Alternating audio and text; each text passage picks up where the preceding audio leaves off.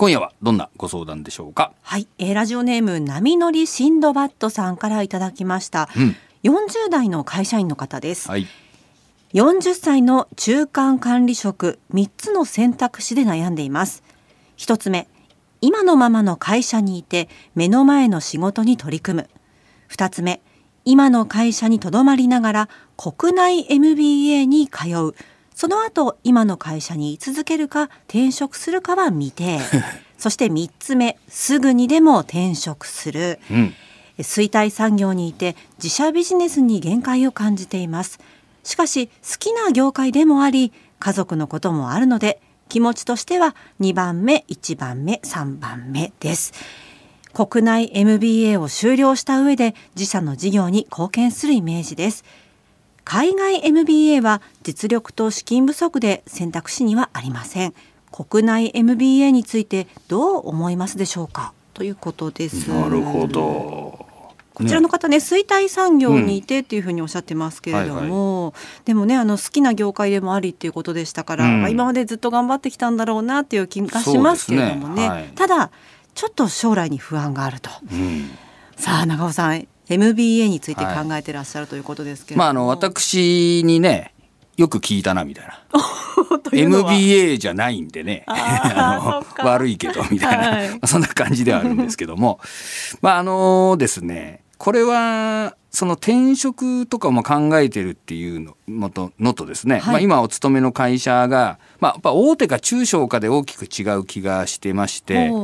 えーやっぱ大手だとですねやっぱりその職種がですねかなり分野分野にこう特化してるっていうかね、えー専門性が高いというか、はいまあ、そういう意味で言うと、まあ、そのテーマに沿った MBA を取得するというか MBA っつったって結局その中でいろんなテーマがあって、まあ、それを研究するわけなんですよね。だからこう広くあまねくなんか一般教養みたいなのとはちょっと違うわけだから、はいあのまあ専門じゃない。なんでそこぴったり合ってないと逆に言うとじゃあ MBA あるからって何でもできますよって急になるわけじゃないんですよねまあ、そこのテーマとその業務が合うかどうかっていうことですね。じゃあ中小どうかっていうとやっぱり一人当たりがですねあの担当する領域が非常に広くてですね、ええまあ専門分野をいくら勉強したっつってもその専門分野を発揮するそのチャンスが非常に少ないと。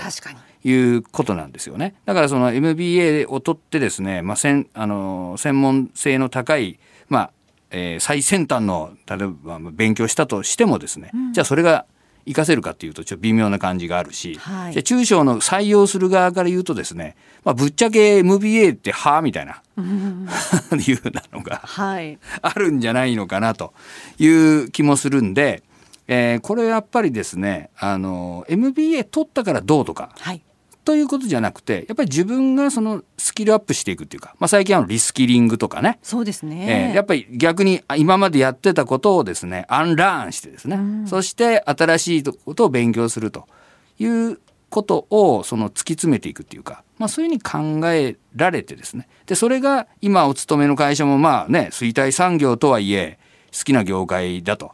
でその特にまあ今の会社に不満があるような話ではないみたいなので、えーそのお自分がね興味を持ったこととか自分のこう得意とするところを、えー今の会社で活かせるんなら活かせばいいし。はい。でそれをせっかく頑張ったんだけど活かせそうにもないなっていうことがもう明確になったらですねそれが活かせる、えー会社なり、まあ、またもちもちろんご自分で起業されてもいいわけでしょうから、まあ、そういうふうに考えるっていう方が、えーいいんじゃないかなっていう気がしますけどね。うん。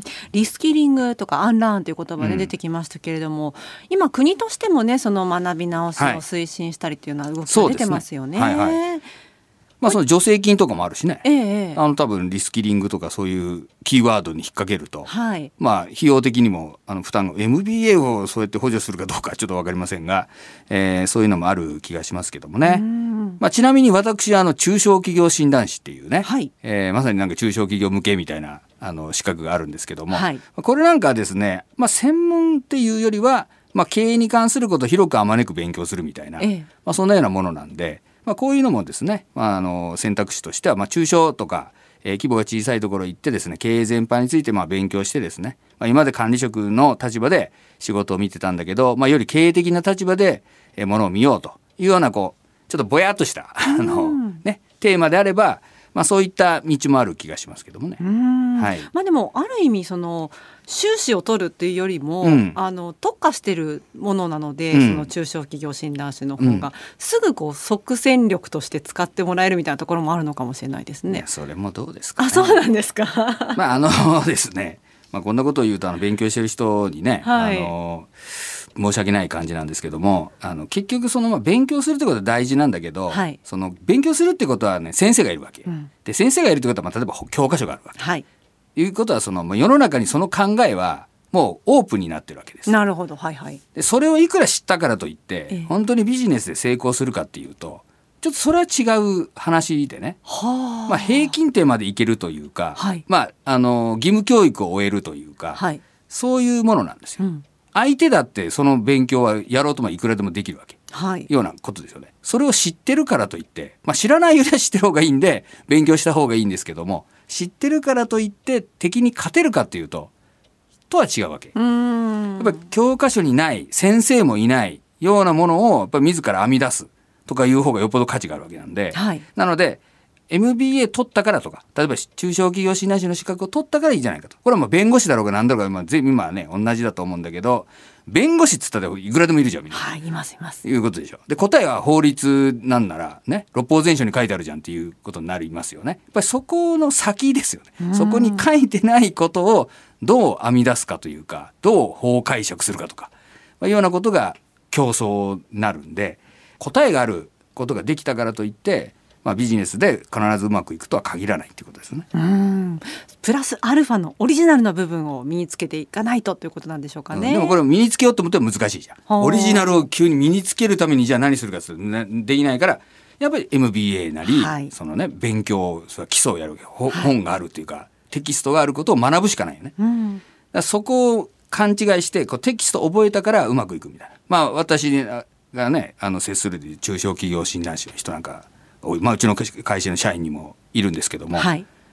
あのね教科書みたいなことを言うんですよ。ほいろいろ知ってるわけ。用語は知ってるんだよね、あのたさっきのねえー DX とか。そう最新のいろんな用語があるじゃないですか。そういうの勉強してるからはい。知ってるんだけど、以上みたいな。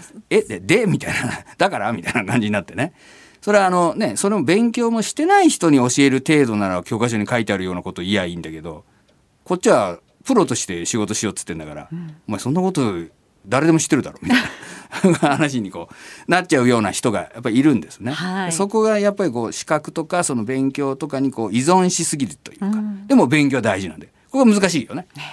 うんそういったところへの新たなチャレンジっていうのは、うん。40代でも遅くはないですか？40代でもね50代でもはい。やらないとはい。先が今長いから、うーん、そうですね。うん。だってね60になったって定年になってもね今回雇用延長でできっとまあ70ぐらいまで絶対仕事するわけですよ。ええ。で考えたら、はい。50で考えたって20年あるわけだから、えやっぱりやっとかないと戦っていけないですよね。そうですね。はい、でそういう意味ではしっかり勉強していくっていうことは非常に重要なことだと思いますね。え。うん、まあ私も40代直前で大学院に行ってたんですけれど、うん。今まで会ったことのないようなタイプの人たちに会うことができて、はいはい。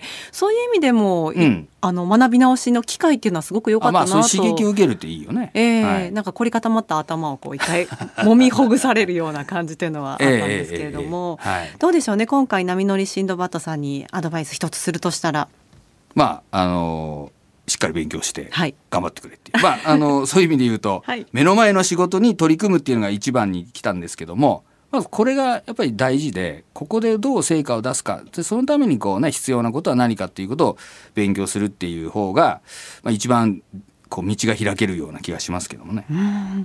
波乗りシンドバッドさんぜひご参考になさってください。長尾和弘ラジオで経営塾ではビジネスを成功させるための経営戦略に関することやお店の経営や運営上のご相談働く人たちの日々の仕事の中での疑問や悩み事などについてコンサルタント歴30年を超える長尾さんが番組内でじっくりとコンサルティングいたします。相談投稿フォームをご活用ください。番組のホームページやポッドキャストのページから入ることができます。またメールの場合は kei.joqr.net keii.joqr.net です。さらに番組のツイッターへのメッセージでもお送りいただけます。採用された方には1000円分のクオカードをプレゼントします。